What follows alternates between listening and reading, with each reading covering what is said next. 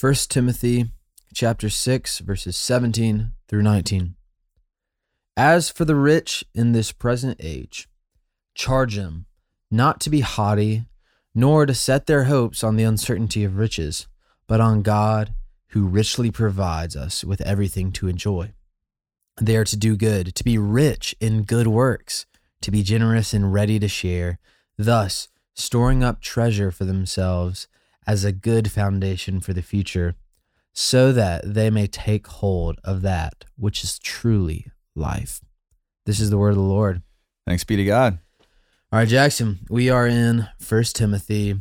We're kind of on these closing remarks uh, from from Paul to Timothy, and um, you know we we won't go deep on this, but I, I love First and Second Timothy Mm. um, because it's you know two letters from a mentor to a young man who's who's kind of been given more than he can really handle, Yeah. and, and it's just great fatherly advice that's drenched in Yeah. love and, Mhm. and fatherly affection, and um, so everything that we read in you know First Timothy or Second Timothy, it's it's helpful to remember that it's going to you know a young guy who's being sent to Ephesus and he's kind of having to get this church back on the rails and having to oppose a lot of you know teachers and and Mhm. leaders who are much older than him and probably much wiser than him in an earthly sense and conversational sense.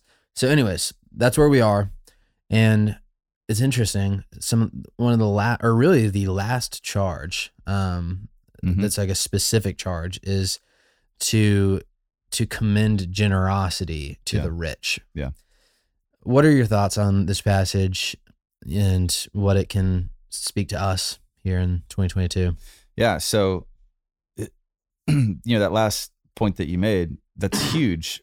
You know, he's commending generosity to the rich, meaning that there are rich among them. Mm. You know, there was this big movement a few years back. Maybe it's still going, but essentially the movement said, you know, it kind of relied on a, a, I think an improper reading of the rich young ruler, and it said part of what it means to be a Christian is to is to get rid of all human or all uh, uh, worldly riches. So Mhm. so if you have some sort of financial wealth, what it means to be a Christian is to get rid of it. Like th- there is no rich person uh, within the the community of God.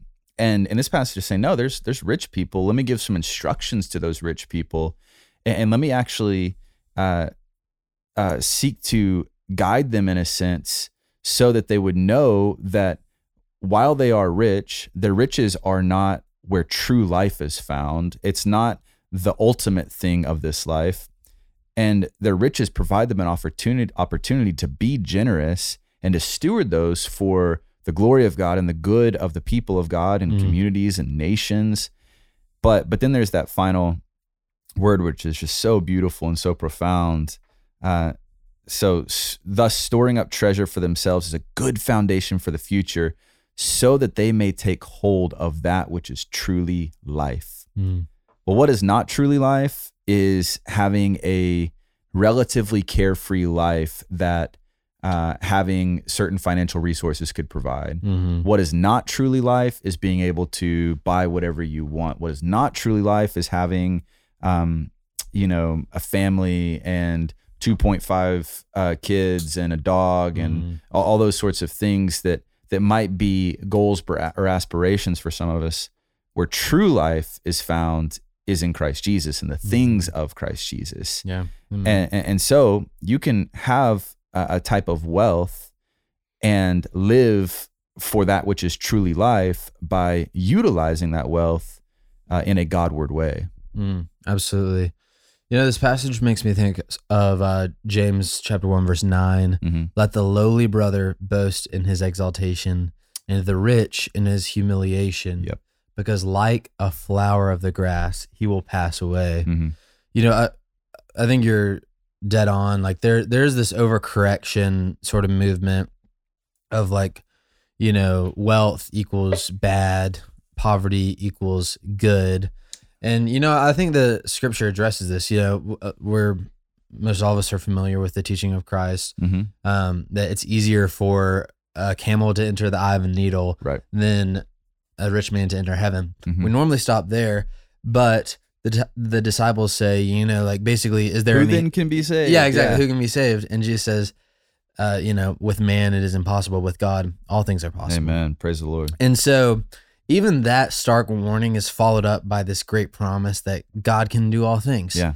And you know, I I love when it comes to money. One of my favorite passages is in Proverbs thirty, Hmm. which is just a great prayer. And um, he basically says, "Lord, don't give me so little that I would be tempted to steal, and don't give me so much abundance that I would be puffed up and you know think that I am independent of you. But you know, Mhm. essentially, give me that which I need."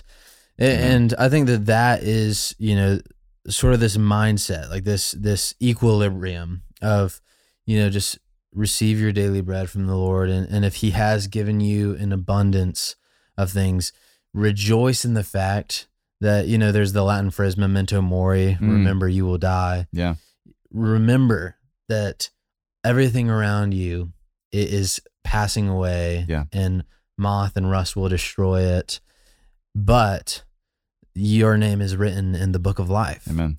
And I think that that is a great encouragement to a church in Buckhead where there's lots of acclaim and affluence Right. floating in the air around us. Right. And it's a great reminder that, you know, God doesn't detest the wealthy, but it is there is plenty of warning hmm that you're going to be constantly tempted to to have one foot on faith and one foot on your earthly storehouses and yet we're called to rejoice knowing that the only certainty certainty that we have in life is the faithfulness of God and and Right. the life we have in him Yeah. Praise God. Yeah. Just reminds me of the all glory be to Christ hymn based Yeah. on the, the, the verse from John or from uh, James 4 to you who boast tomorrow's gain, tell me, what is your life? Mm, A mist. It vanishes at all. It vanishes at dawn.